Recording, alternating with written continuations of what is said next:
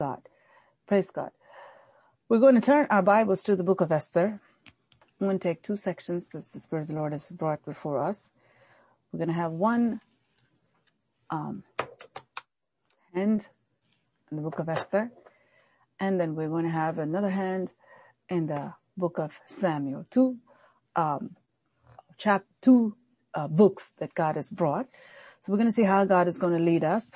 We'll first go to the book of Samuel and then we will go to the book of Esther. So I'm just going to take you to the book of First Samuel.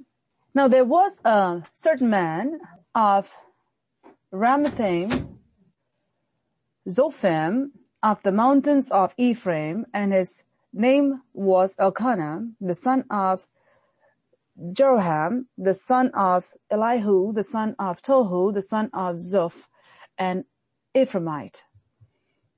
And he had two wives. The name of one was Hannah, and the name of the other, Peninnah.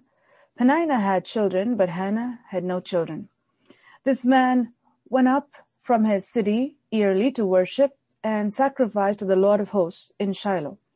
And the two sons of Eli, Hophni and Phinehas, the priests of the Lord, were there. And whenever the time came for Elkanah to make an offering. He would give portions to Peninnah, his wife, and to all her sons and daughters. But to Hannah, he would give a double portion, for he loved Hannah, although the Lord had closed her womb. And her rival also provoked her severely to make her miserable because the Lord had closed her womb. So it was year by year, when she went up to the house of the Lord, that she provoked her. Therefore, she wept and did not eat. Then Elkanah, her husband, said to her, Hannah, why do you weep? Why do you not eat? And why is your heart grieved? Am I not better to you than ten sons? So Hannah rose after they had finished eating and drinking in Shiloh, drinking in Shiloh. Now Eli the priest was sitting on the seat by the doorpost of the tabernacle of the Lord. Sorry about that. I just had a text come in the middle. It just threw me off for a second while reading. I'm going to read that verse one more time. Verse nine. So Hannah arose after they had finished eating and drinking in Shiloh. Now Eli the priest was sitting on the seat by the doorpost of the tabernacle of the Lord. We will stop right here as the Holy Spirit wants me to. And I'm going to focus on a certain scripture that God wants us to. And as the Spirit of the Lord speaks to us today, we need to just lay hold of what God has for us. The principle, See, when God dispatches a principle to us, these are eternal principles, not just for the month of October. It is for October, but it's beyond October. Whatever God gives to us, we need to hold on to because every time He's giving us a, a principle for us to hold on to, and these principles are life principles that you can take this principle and apply it regularly for the rest of your life. And so take this very seriously because this is important. We see a family here, a man here, and this man has two wives. Verse 2 says he had two wives. The name of one was Hannah and the name of the other was Penina. Penina had children, but Hannah had no children. This is the distinction here where this woman, Penina, had children. That means she had more than one. She had many children. And you had one who had children and the other one, Hannah, who had no children. I want to make a statement here. The names of two women that are mentioned here. One had children and one did not. That means one had more and the other one had nothing. This is the distinction here. Two women's names are mentioned here. One was given something, one was not given something. One had and the other one did not have. From the outside, one looked full and the other looked empty. God is speaking to our hearts at this hour. Man looks from the outside, but God looks deep within. One looked like she was blessed of the Lord and the other looked like she was cursed of the Lord. God looks on the inside. Man looks on the outside. So never try to fit in. God is speaking to our hearts today. Never try to fit in. Never try to make yourself into something that you're not because you think someone has something. You why? Because it's not going to last for too long. The house that is built on a sand, it just, the house that is built on the sand, it just comes up so fast. And you see the construction that is going to last longer. Let me just put it this way. What you can just see it. You know, you see the construction that we see now, what just comes with sticks. You see like a lot of sticks coming. I was, I was amazed when I first came here and saw building construction because in India it's all brick building, right? So I thought like, wow, these look like matchsticks. How are they building a house like this? You have all sticks going. You have the foundation that's concrete, but everything beyond that is not stones. Well, come. We'll be just amazed. One week you'll have this and next week you'll have some more and the next week you'll have some more. It's very different than how you have a brick building. It takes longer. It takes more work. It takes longer. And on a brick building, you know that you know, if you bang your head, you will really get hurt as opposed to sheetrock here. It make a big noise, but you won't have the kind of a effect that comes from a concrete wall. This, if fire comes, it'll just burn down like this. Which one? Our matchstick homes. It looks beautiful. It can look big. It can look fancy looking and all those things. But a solid brick building is very different than what we have now. And we're able to have the comfort and all the looks and everything for what we can pay. But when you look at the solid construction, it really takes longer and it's more expensive too. When you think about the outsides that you see. The one that tries to build it so fast and he says, Hey, I got it. It's there.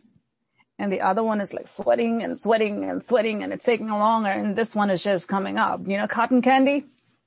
It looks like nice and huge and pink looking and you know, whatever, you know, you have a lot more colors. It looks big and you have a nice big stick also with it. Eat that and see how satisfied you will feel. As opposed to eating something that's really solid that can fill your stomach. Outside something can look as if it's big. Outside it can look like it's just so fast they did it, the cotton candy just came up so fast. Meanwhile, oh, mom's, she cooks and cooks and cooks and cooks and cooks and it takes longer. And this cat, cotton candy guy, he just does it like this and gives it. You just have to go stand in front of him. That's it. Your mom doesn't know how to cook like this cotton candy guy and, and the cotton candy guy does a better job than he does it so fast. Mom, you don't know how to cook like the cotton candy. I'm like so hungry and I'm standing and once you put in the pot, it has to cook and we have to wait. There's this process that God has. When you look on the outside and you see what you see, as the psalmist says, he says, I see the wicked prospering and I see God's people suffering. I see the wicked prospering and I see God's people suffering. And then he says, then I saw, I went to the house of the Lord. Then I saw the end and then I saw there's this time. There's this time. Just like how we have this law of sowing and reaping, there is this time. Based on what you put in, your output is going to be. What you put in, your result is going to be. So you see these two women here. You have Penina and you have Hannah, two women. One looks like it has everything. She has everything. And the other one looks like she doesn't have anything. One looks like she's all blessed of the Lord because that's what the Bible says. That's what God says. If you are following the commandments of God, the fruit of the womb is blessed and she had children after children after children. And then the other one looks like cursed. No matter how hard you try, you get nothing. But you have a man that loves you. No children. He can't give children. Children come from God. And if God closes the womb, if God closes that door, Who can open it? No one. No man, no doctor, no one can open it. God closed Hannah's womb. We have heard a message on this before. I encourage you to hear this message. How God closed Hannah's womb. Guess what it means? She had infertility. Now someone says that God doesn't give anything and it doesn't come from God. Well, this is not the only place. I will show you many places.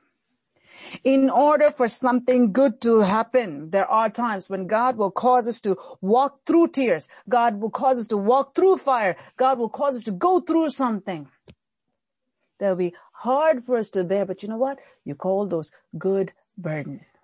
Good burdens. Good burdens. Those are good burdens. Worth carrying them. So on the outside, Peninnah looks like she has everything, and Hannah looks like she's nothing. Don't go by what you can see on the outside. Don't go by what you see on the outside. What does Peninnah's fruit show? I mean, it looks like she's blessed of the Lord, but her behavior, what does it show?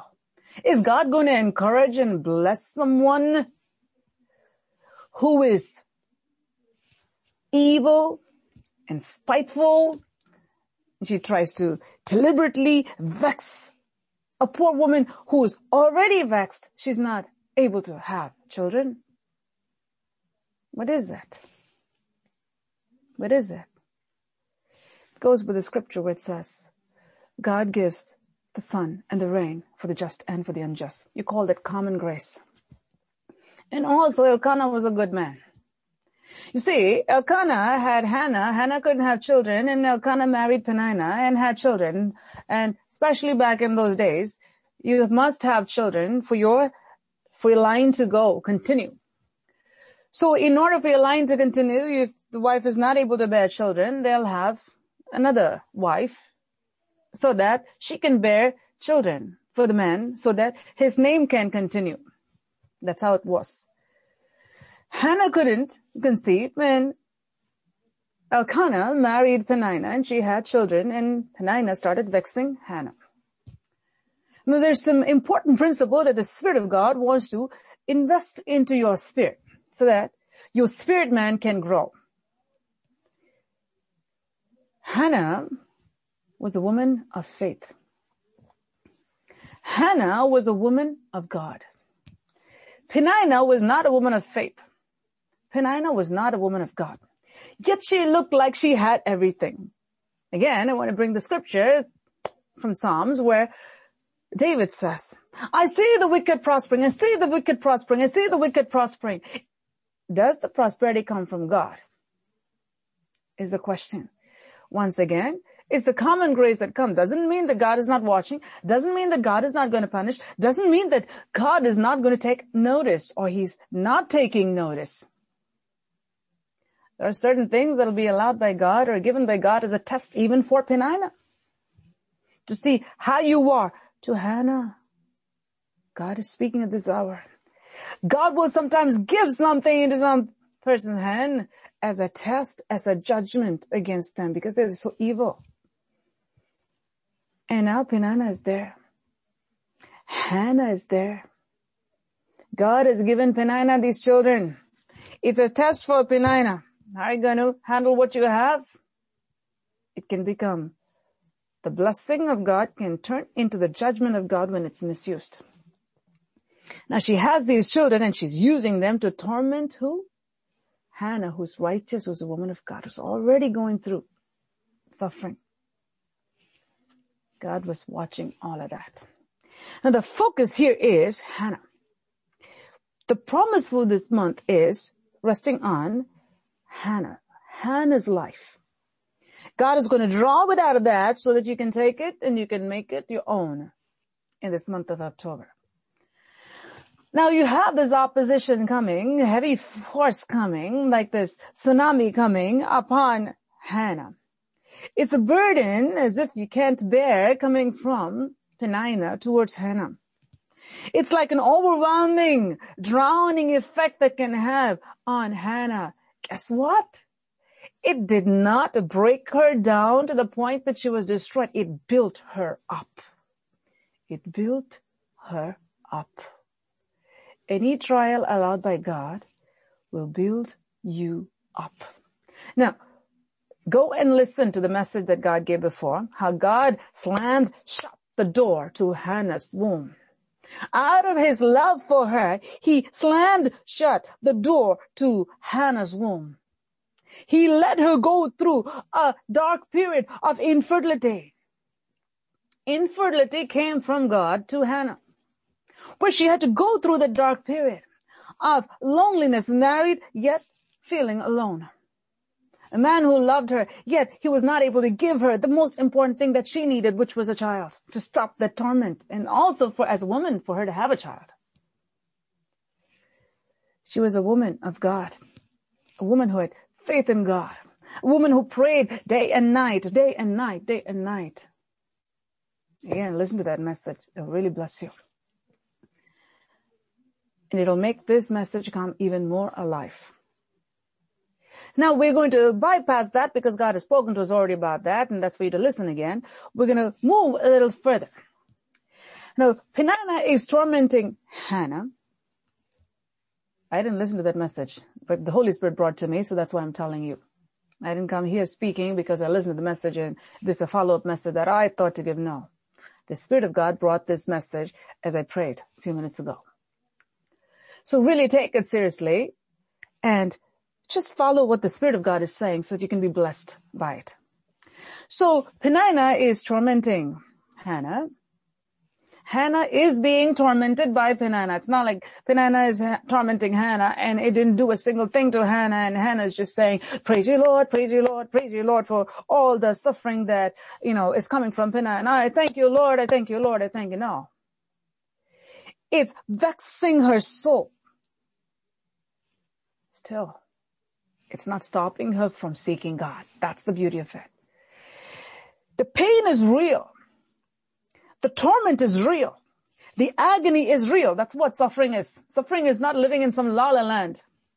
Saying hey, I'm covered. Nothing touches me. I don't get fever and I don't get sore throat and, you know, I'm covered and, you know what, my house is covered and, and we're all fine and, and we don't feel any lack anywhere and we don't see anything go wrong and because we're blessed of the Lord. Well, I wouldn't believe if someone says that. If you're really walking right with God, a thousand will fall at your side. If you're really walking with God, a 10,000 will fall at your right hand side. The key is it is not going to put a dent upon your soul. It will not. It's only going to toughen you. It's only going to make you stronger because you know what? The pain will turn you straight towards God. The suffering will turn you all the more closer towards God. When? When you have the character inside. If you're wood, you know what'll happen when the fire comes? It'll just burn you down. But if you are gold, when the fire comes, it'll purify you. And so when the faith is there, when the genuine faith is there, when the fire of God comes, what happens? When the fire of God comes, it will purify you, strengthen you. And when the Lord allows the fire of affliction to come, see, the fire of God is different from the fire of affliction. The fire of God is not giving you the fire of affliction. No. The fire of God will surround you, will protect you when you run into the fire of God. It'll burn down your enemies. It'll protect you. But the fire of affliction, when it comes, and it's allowed by God, it's meant to test your faith. I've given this word also in one of the morning calls, I believe. How trials are meant to test your faith and how the testing of your faith is very important.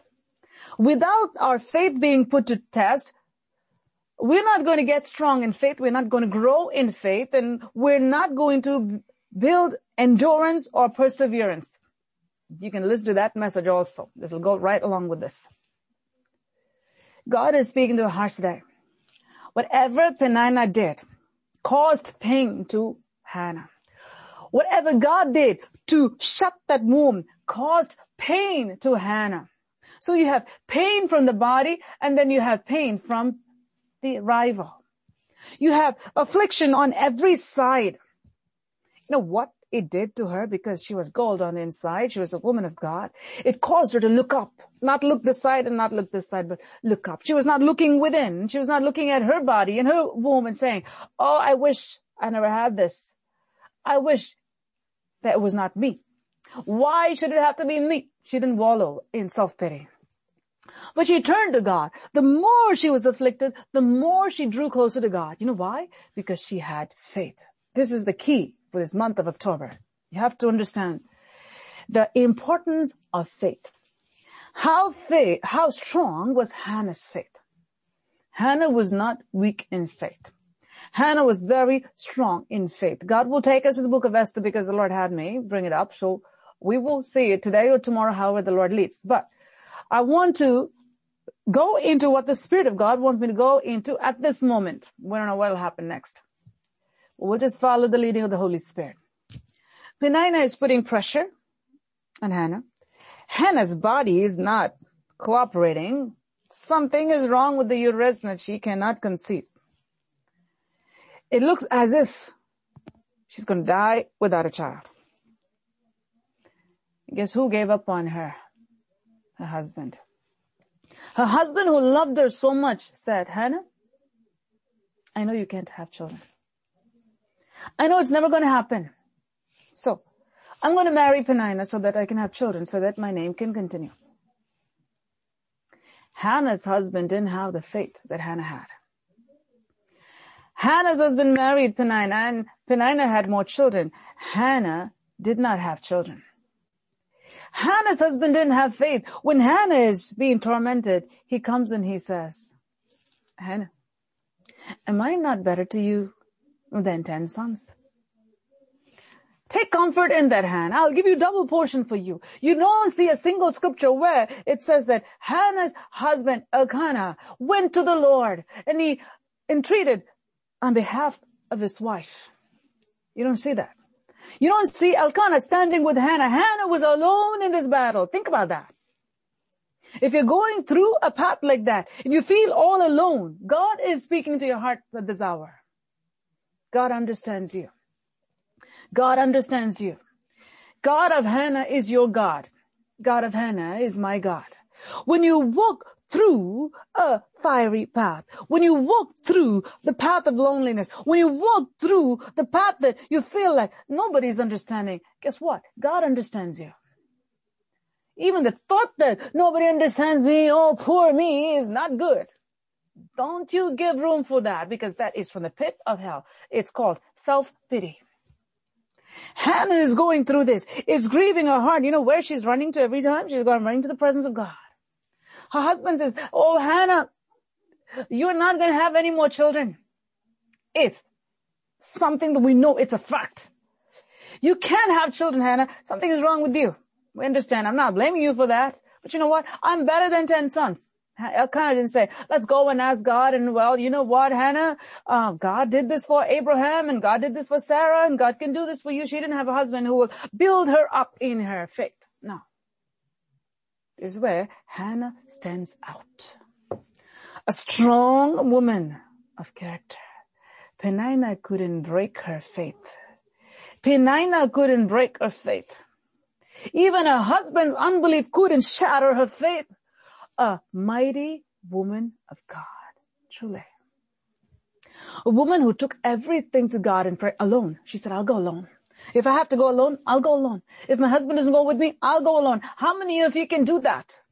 You know, there are a lot of people who say, oh, I don't have support. I don't have anybody's, you know, support. I'm all alone. Don't whine and don't complain. There are many, many strong women of God, many strong men of God who stood alone. And guess what? God stood with them.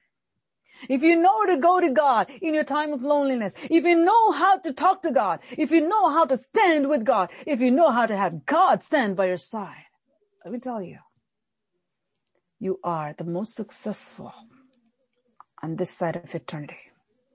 And you know what? You'll be esteemed in the sight of God.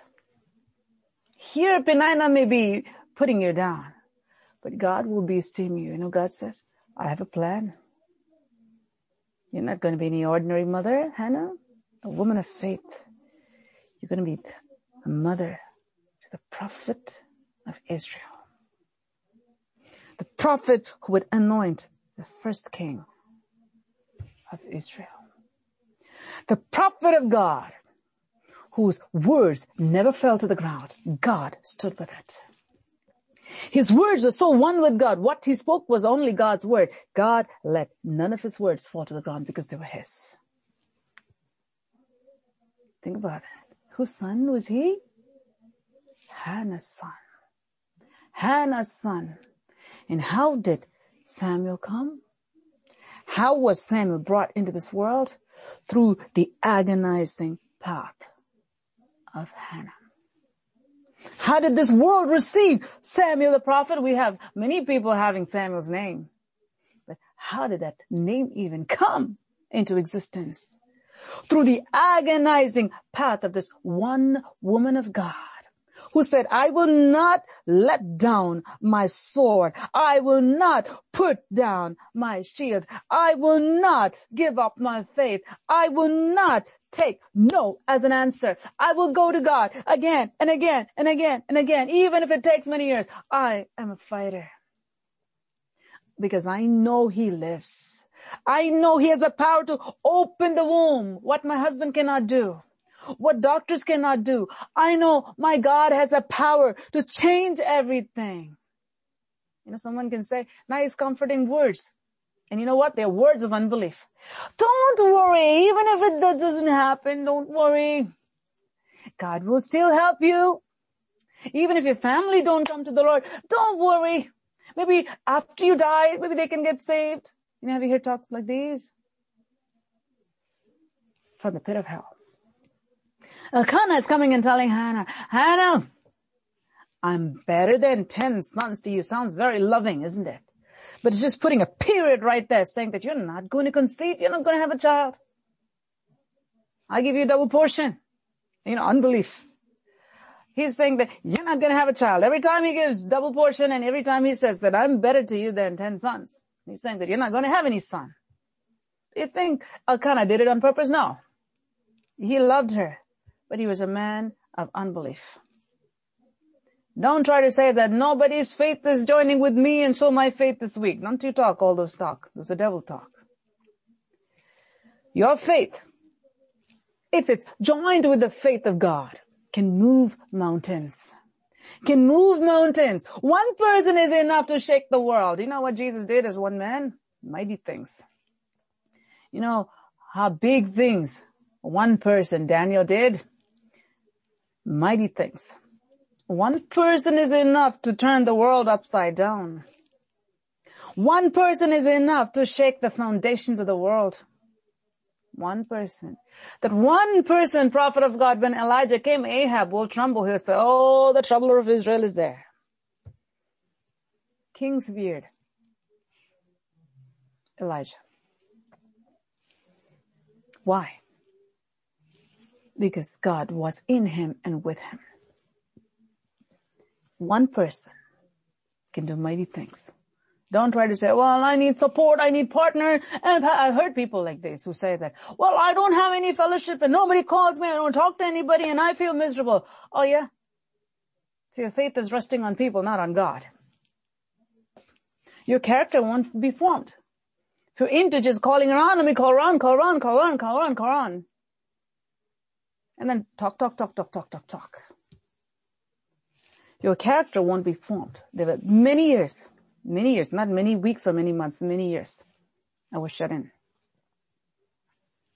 God was with me. We need to be people who have to come out of our own self. Well, we need to feel where we shouldn't have the need to feel that I need everyone. I need everybody's support. I need it. I need to talk to somebody. Otherwise, oh, my head is gonna, something is wrong at that point. We have been created by God as social beings. At the same time, we have been created by God to fellowship with God. When we fellowship with God, there'll be a time where God will say, just look to me. Just look to me. God will lead us. God has been faithful to us. To feel like I can't be in the house I can't focus on God. I can't look to Him only is not a good thing. It's not a good thing. We need to be people who look to God, follow Him, and have our faith upon Him. Not to go to 10 different people. I'm not telling you don't talk to people. That's not what I'm telling you. Don't try to draw your strength from people and don't try to deflect the problems that are coming. Deflect yourself from the problems. Don't try to run from the problems by running to others. That's what I'm trying to say here. Don't try to run away from the problems by running to human beings.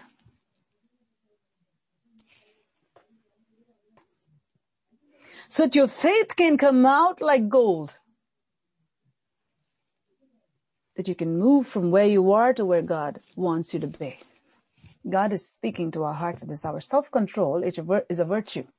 Self-control is a fruit of the spirit. To not touch that phone, wanting attention, to not call 10 people, to stay where you are and to look to God. God was there. The trials that God takes us through is for us to depend on God and see His glory in the path that we're going through. It's not easy. Anything that is good doesn't come easy. Understand that. We may want this, I want this, you know, a lot of times my mom says this, you know, sometimes people say, I want to, you know, have what Pastor Kiruba has and I want to be this and, you know, she said, they need to know if they're asking for it, they'll also have what you have. It's a big thing. We need to have character for that. It's the truth. No pain, no gain. A simple saying, but it's very true. Anything that is costly will cost us. Anything that is worth everything will cost our everything. It cost Hannah everything for her to go through what she went through. Everything was gone. Everything was gone.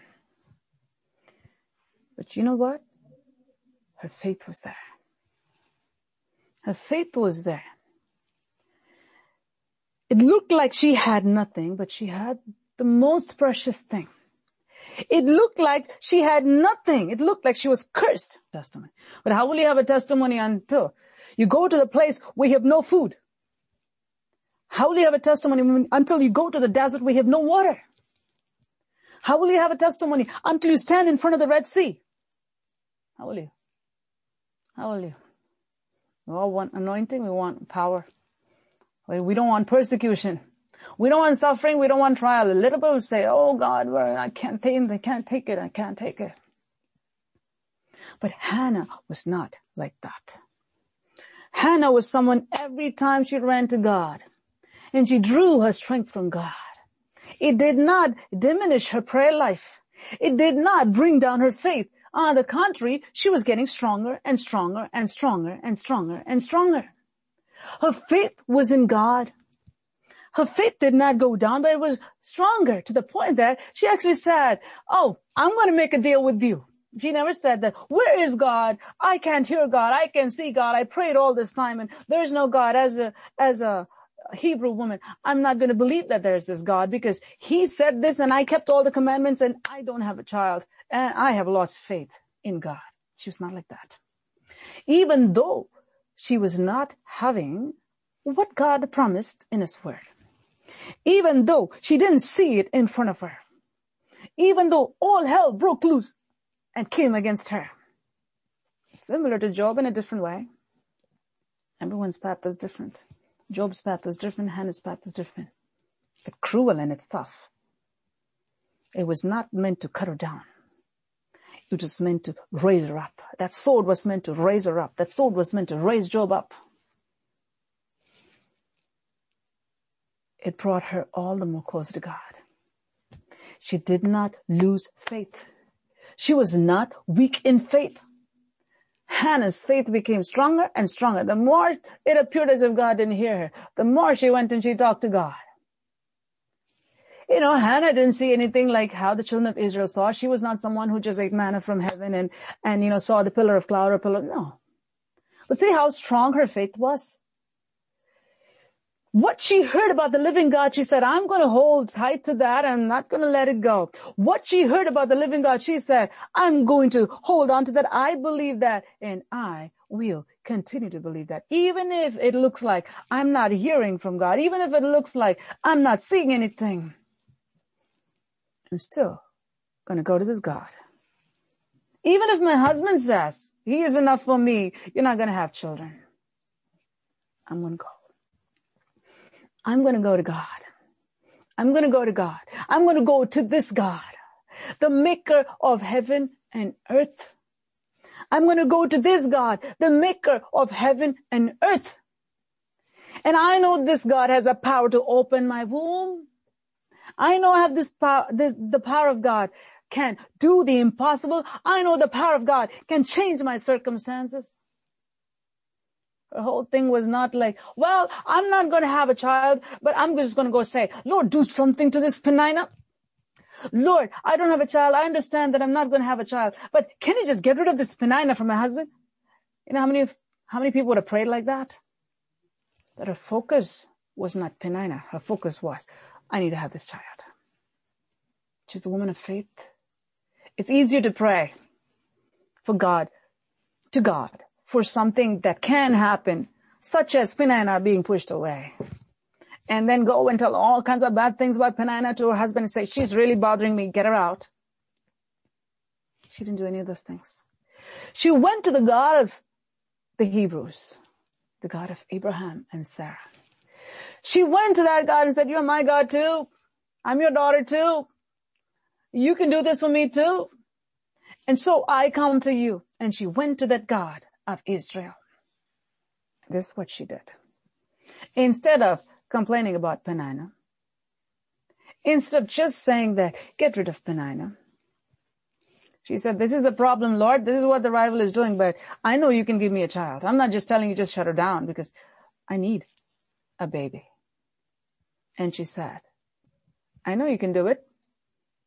So, Lord, when you do it, this is what I want to do. And she made a vow to God.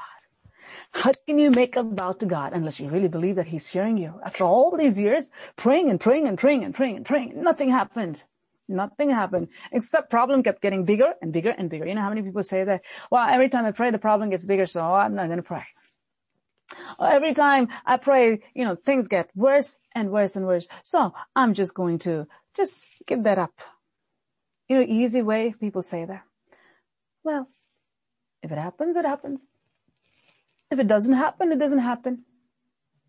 God is over everything. Even if he doesn't do it, it's okay. I will still believe in God. I mean, we're all going to die anyway.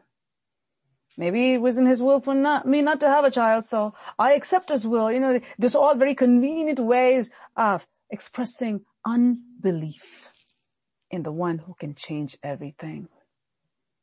God is speaking to our hearts today. In this month of October. Are you going to resolve in your heart to be like Hannah? Don't look for, for support from your husband, support from your wife, and support from friends, and support from the church, and support from here, support from here. And, oh, poor me, I'm all alone. I need support, and I need support, and I need support. I will lift up mine eyes to the hills. That's where you look. That's where she looked.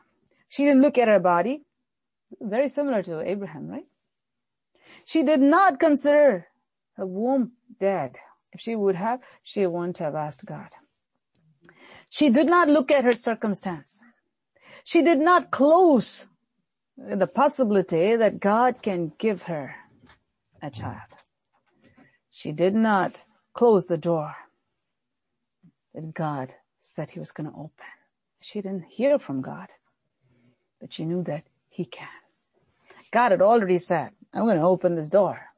What was said in the heavenly realm didn't come to the earthly realm, realm until Eli, the priest, the servant of God came and spoke it out. That's when it actually landed upon Hannah's body.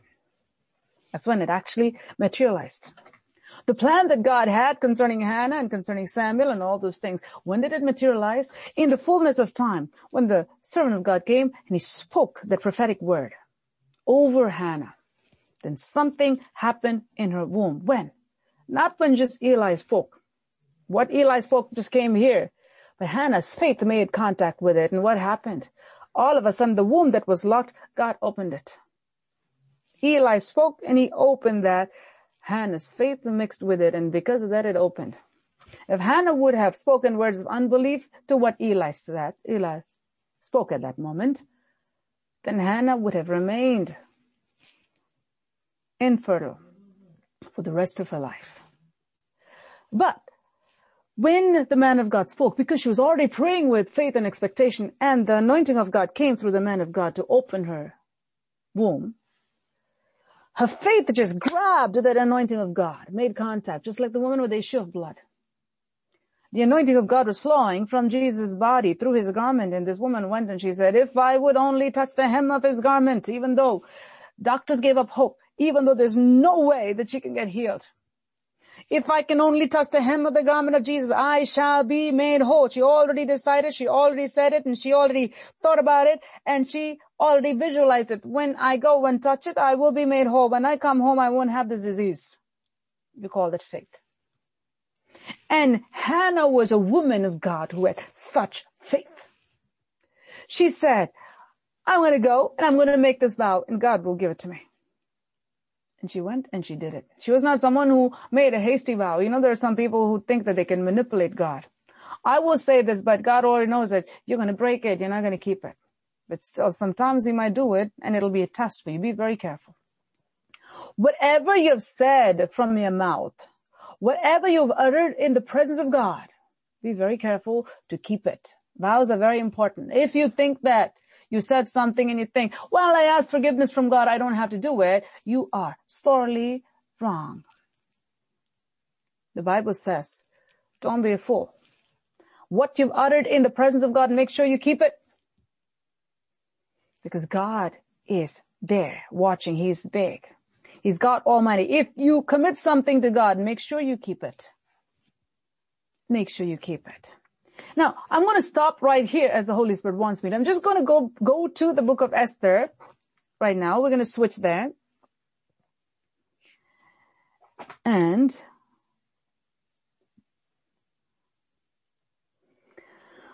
we shall read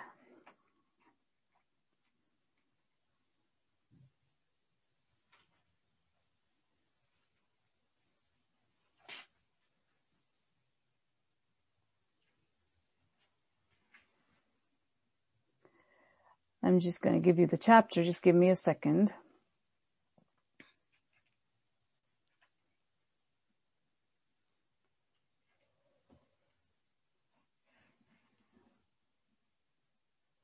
We're going to read from chapter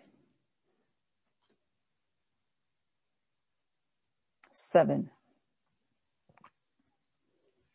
Esther chapter 7. I'm going to read from chapter 7. We're going to see how God is going to lead us here.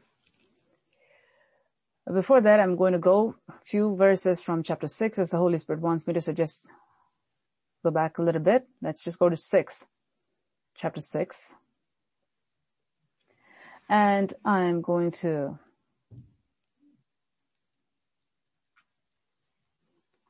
read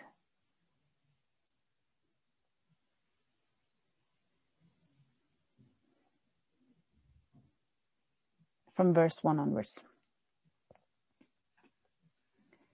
Esther chapter 6 from verse 1 onwards. I'm just going to go through and then go to 7. We're going to see just a few verses here and then we'll see how the Lord will lead us when we come either tomorrow or Monday. I don't know, whenever God speaks to us from this, we'll pick up from there. Esther chapter 6 verse 1 onwards. That night, the king could not sleep. So one was commanded to bring the book of the records of the chronicles and they were read before the king. You call this the act of God, the move of God. When God's time comes, suddenly the tide will change. Suddenly things will change. So it's very important for us to wait for the timing of God. And it was found written that Mordecai had told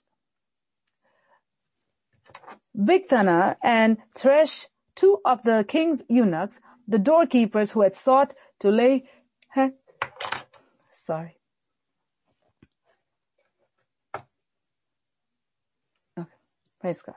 I was about to sneeze and it stopped. Sorry about that. And it was found written that Mordecai had told Big Thana and Teresh, two of the king's eunuchs, the doorkeepers who had sought to lay hands on King Ahasuerus. Then the king said, what honor or dignity had been bestowed on Mordecai for this? So something that happened before, something that happened before that was left unnoticed. He was not rewarded for what good he did during that time. It looked as if that blessing was blocked. What was due to Mordecai was blocked. You know whose hand was in even blocking that? God's hand. God is speaking to our hearts at this hour. There are certain blessings that may look like God is blocking, like just how God closed Hannah's womb. It looked like Mordecai's blessings was blocked. Mordecai's blessings were blocked. But what happened at that point? Heaven is actually blocking that. Because he says, if this is done at a better time, it'll be good. When we are in the presence of God, when we are in the will of God, when we are following God, certain things God will say, okay, I'm blocking this. And those blocked things may look like, oh, this should have happened, but this didn't happen. God says, I'm keeping it for a better time. He's reserving that for a better time. It's like the dessert. You know, you keep the dessert, you know, for last. God says certain things, I'm keeping it for a better time. And so when you see certain missed privileges, you feel that you should have gotten, but you didn't get it. God says, I want to give it to you at the right time. There's a prophecy. God is speaking to our hearts at this hour. What should come to you if it's not coming and God has already spoken about it and he's promised about it? It is for a good time. God has it. It's not that it's not coming. It is coming. It is coming. God is working in you too in the process for something far greater that God wants to accomplish. So, the time came and God is moving all these things. He's moving the king and he's moving the king's men. It's all the work of God. When God wants to do something, no one can stop it. No one. Including Haman, no one can stop it. Then the king said, what honor or dignity has been bestowed on Mordecai for this? Even this question that came from the king is all prompted by God Almighty. It's a move of God. When God begins to move, no one can stop. When God says, this is my time to bless, because God found Mordecai faithful. Be faithful. Even when you see that certain blessings need to come to me and it's not coming, it's blocked. Don't give up. Be faithful. Don't keep your eyes on the blessings. Blessings will be here today. And the, like the Bible says, riches will have take wings and they'll just fly away. Don't focus on material wealth. Don't focus on whatever that you feel that needs to come and don't place your worth on what you have or what you don't have. That, that'll be a big mistake. Don't try to conform yourself to what you see and who you see. You'll lose your identity. You have to keep your eyes on God Almighty. Don't give in to the pressures of this world. Don't try to fit into the mold of this world. You'll miss God's mold that He has for you. These are words that God is giving at this time. Be who God has created you to be. And God will use you in unique ways. Now the king is saying this honor oh, or dignity has been bestowed on this Mordecai. Did anyone do anything about it? What has been done? And the king's servants who attended him said, nothing has been done for him. How come? You know why? Because God blocked it. God said, for a better time, so someone looks like they forgot something to do for you and, and you send something, it didn't happen. There are times you pray for it and there are times God will say, I just leave it. Let it just sit for some time. And God will bring it at a better time. He'll say, oh now, now is the time. God is speaking to our hearts this hour. What God has put a hold on. When God releases the hold, it'll be a glorious thing. Don't push for something that you shouldn't. And if it is God who says that it's blocked by Satan, then pray until you get it. So the king said, who is in this court? Now Haman had just entered the outer courts of the king's palace to suggest that the king hang Mordecai on the gallows that he had prepared for him. So what's happening to Haman? The king is actually working to elevate Mordecai. Haman is working to hang the one that God wants to elevate. I want to emphasize the one that God wants to elevate. The one that God wants to elevate, Satan is very busy. He says, I'm going to kill him. And while the gallows have been prepared by Haman, how wicked he should have been, you think that when he is preparing the gallows for a man of God. He is planning Mordecai's death. Haman. He is planning the death of the Jews, the people of God. He planned everything. After he planned, he came. Very happy. I planned everything and now I'm going to the king's court. I'm going to execute my desires on the righteous. Is it possible? Is it possible? Was Jezebel able to kill Elijah? Was Haman able to kill Mordecai? Was Saul able to kill David? Think about that. Was Potiphar able to destroy Joseph? Think about that. Was Abimelech able to take away Abraham's wife? Think about that. Was the shipwreck able to destroy Apostle Paul? Think about that. No weapon that is formed against God's people shall prosper. Oh, they shall be formed, but it cannot prosper. It cannot. It cannot prosper. God is speaking to our hearts at this hour. Haman did everything. See, God watched all these things and God said, hmm, you are preparing the gallows? Go ahead. God gave all the free access He's not telling Haman to go do this. But while Haman is doing, God is not doing anything about it. And Mordecai is somebody who is beloved of God. But God is just letting everything happen. He's just watching, okay, how many feet and what are you doing? Keep doing, keep doing. Those of you who heard the morning call, you'll know what God spoke. God says, keep doing, keep doing, keep doing. Let's see how long you go. Keep going. Our God is a big God. You don't have to fear any man. Whatever man tries to do to God's people, God is just watching. He says, all right. And he laughs. The Holy One sits in the heavens and from there he laughs.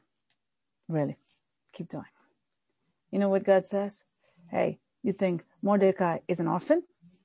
I am his father, God says. You try to mess with my kid? I'll mess with you. That's what God says. God will mess with all those who will try to mess with his kids. They can't ultimately mess with him. They try to mess with his kids and God says, I'll mess with you. That won't be good. So the king said to his servants, King's servant said to him, Haman is there standing in the court. I want to read verse four again as the Spirit of the Lord wants me to just go back there. So the king said, who is in the court? Now Haman had just entered the outer court of the king's place to suggest that the king hang Mordecai on the gallows that he had prepared for him. So he's coming there and he's all satisfied that everything is set. All he needs is one permission from the king. And look at the timing. This is what I was talking about a few minutes ago through the Spirit of God. When God reserved Mordecai's blessing for a later period of time. God did it very precisely. He knew what Haman was going to do. He said, I want to vex Haman. He said, you're trying to do this for my son? Let me see. how to really make you miserable before I finish you off. This is who our God is. When he says vengeance is mine, I will repay, he wasn't kidding. He does it in a big way. So he held back, withheld Mordecai's blessing from him for a short time. Mordecai didn't die because of that. When God withholds some blessing that needs to come to you because he wants to give it to you at a better time, you're not going to die without it. Hannah didn't die without it. Yes, Mordecai had to go through an agonizing period because this guy was going to kill him and kill the Jews. God was seeing all of that, but strategically he planned Mordecai's exaltation in a way that will vex Haman. Every blessing that God withholds from his people is for something far greater. It's all planned and calculated by God. Our steps have been measured. Our path has been marked out by God Almighty. It's so important for us to trust God. It's so important for us to trust Him in all things, in all things, and lean not unto your own understanding. I'm going to wrap it up here soon as the Holy Spirit wants me to, but we'll just read a little bit until God says, stop here. So the king's servant said to him, Haman is there standing in the court and the king said, let him come in. So Haman came in and the king asked him, what shall be done for the man whom the king delights to honor? Now Haman thought in his heart, whom would the king delight to honor more than me? And Haman answered the king, for the man whom the king delights to honor, let a royal robe be brought which the king has worn and a horse on which the king has ridden, which has a royal crest placed on his head.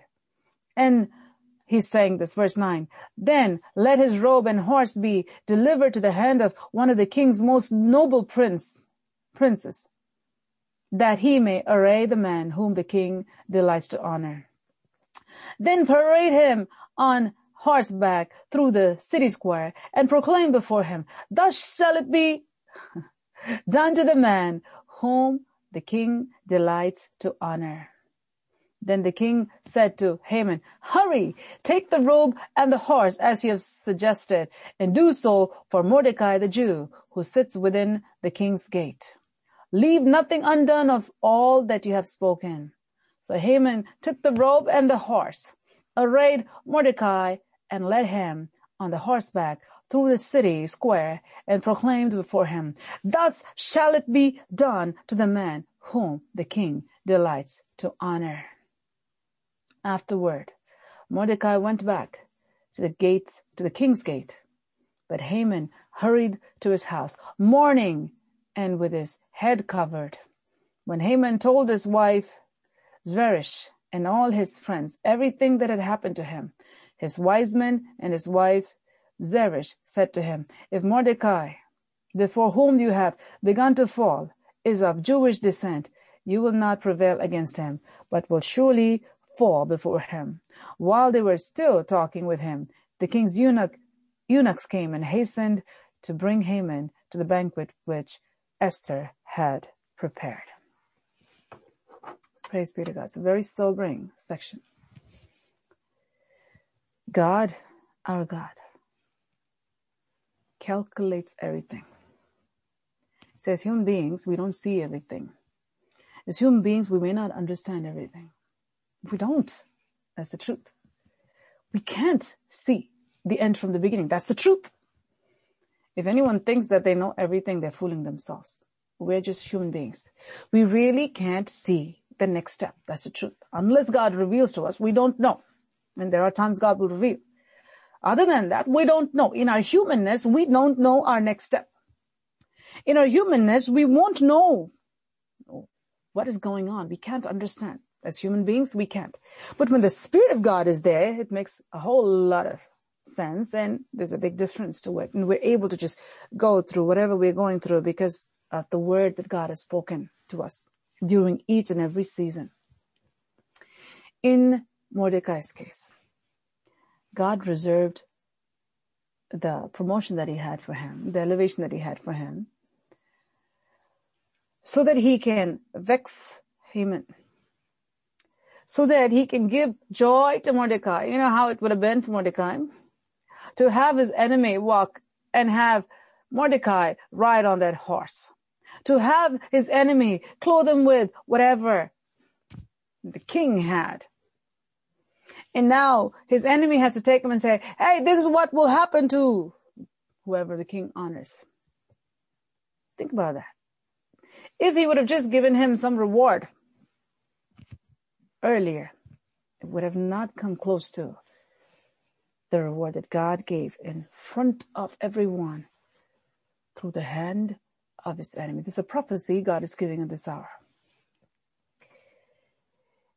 In the presence of your enemies, God will exalt you. God has said this already for this year. In the presence of your enemies, God will exalt you. And he'll use the very tool of the enemy to bless you. God will use the very tool of the enemy to bless you. God will use the very tool of the enemy to bless you. That means the enemy will be vexed seeing the righteous prosper. And God will use the tool of the enemy in your hand and gladden your heart. God will do this. God will do this. So as we enter into chapter 7, verse 1, we're going to wrap it up right here in a couple of verses. I really urge you to take this word of God very seriously. The stone which the builders rejected Yes. Became the chief cornerstone. It was the Lord's doing. It is marvelous in our eyes. That which was despised in the eyes of the enemy was esteemed in the sight of God. And he said, Haman, you are going to be put to shame.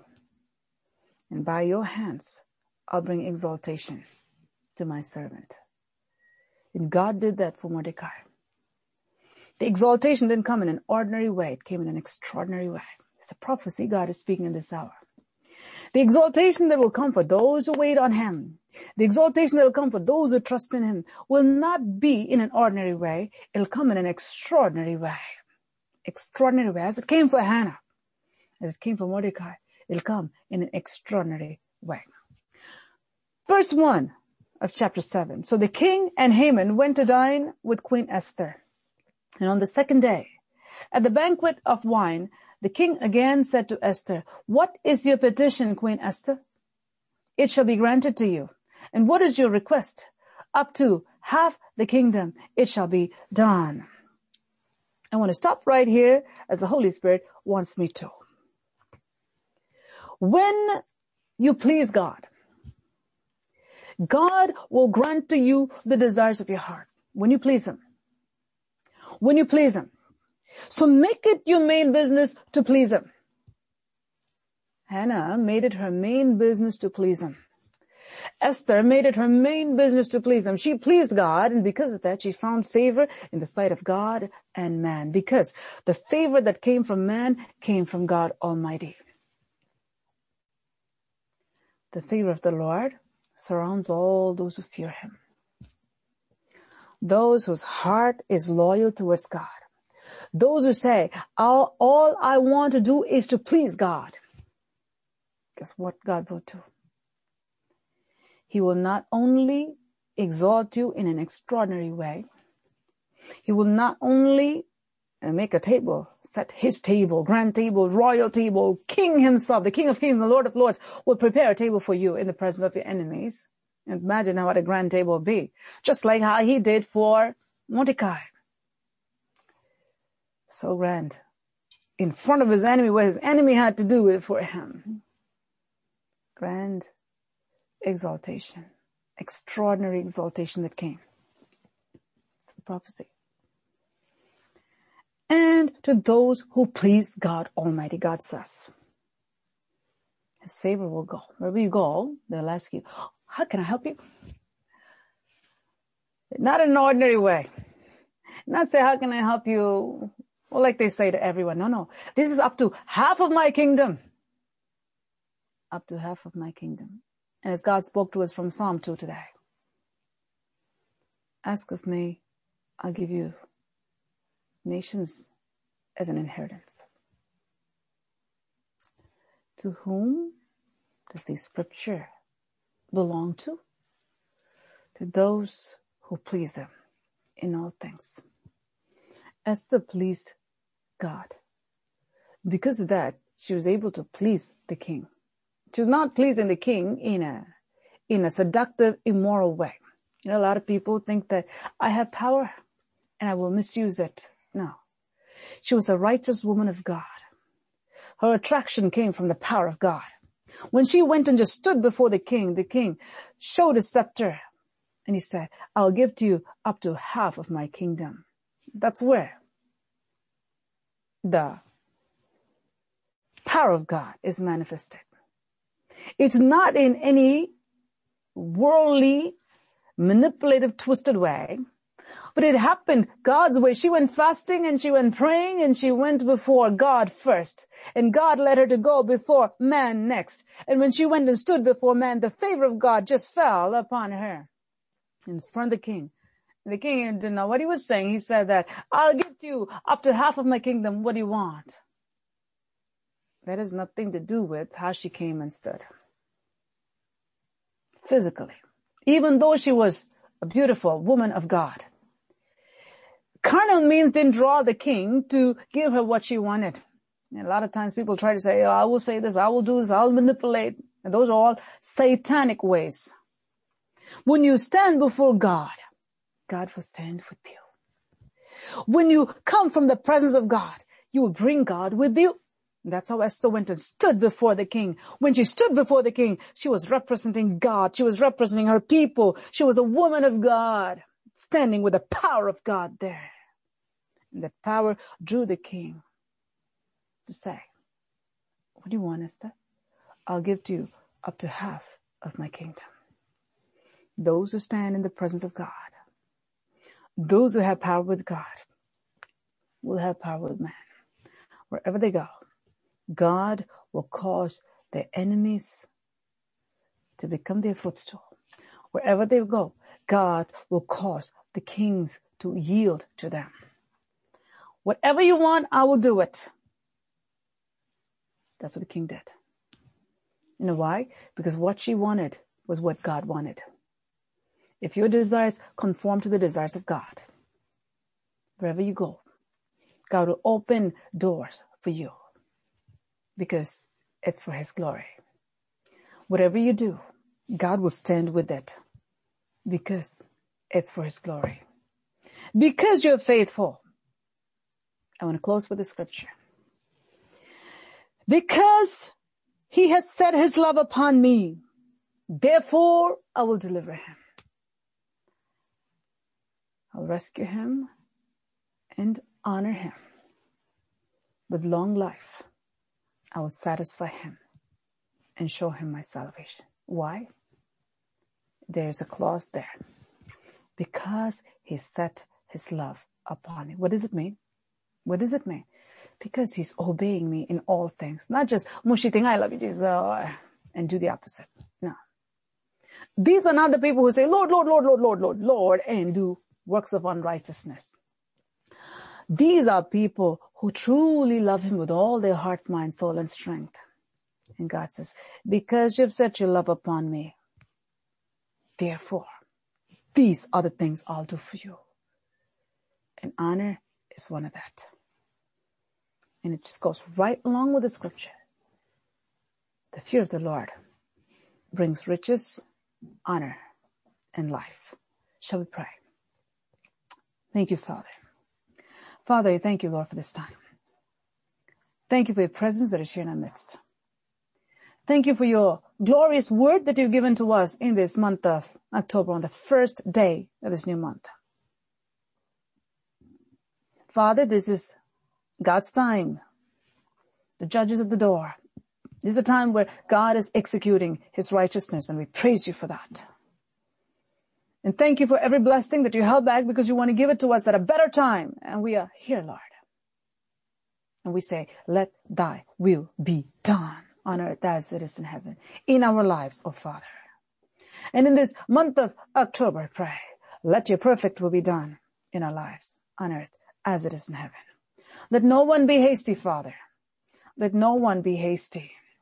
Let no one give into the pressures that are around them. Let no one act like Peninnah, retaliate evil for evil. But may they be like Hannah. Be people of faith. Hallelujah. May they be like Esther, a woman of virtue, a woman of God who stood before the King of Kings and the Lord of Lords.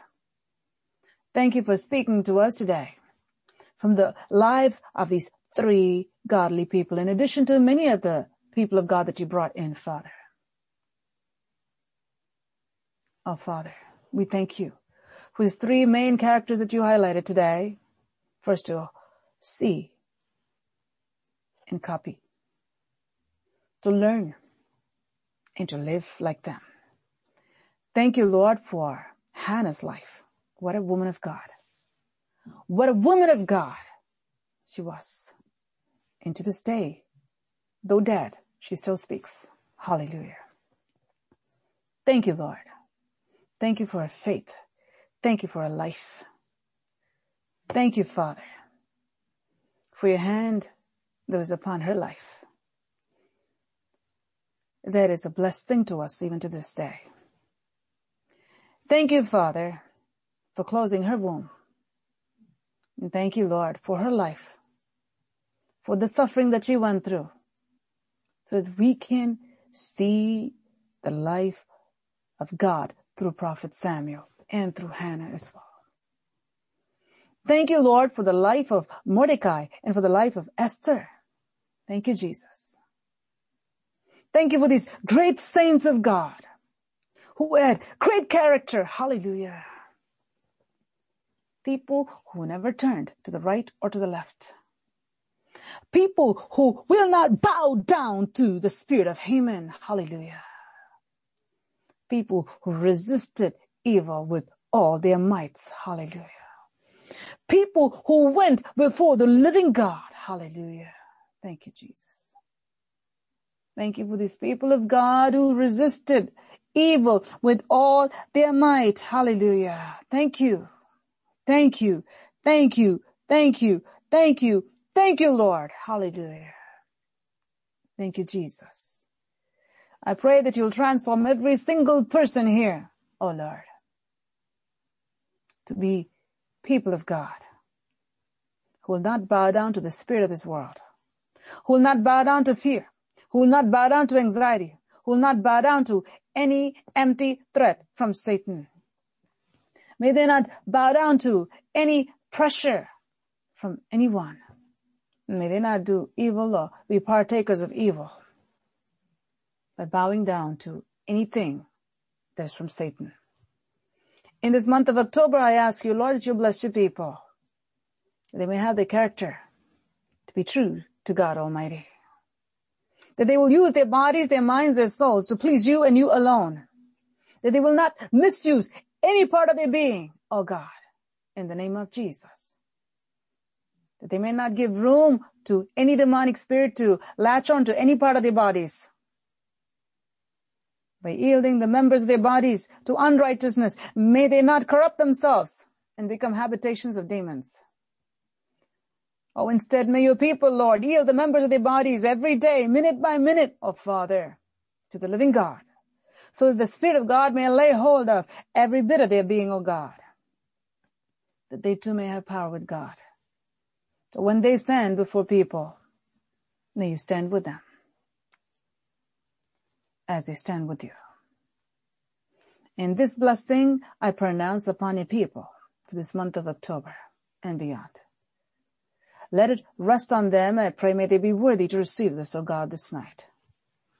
And thank you for doing this. In Jesus' name, I pray. Amen. Amen. Thank Jesus.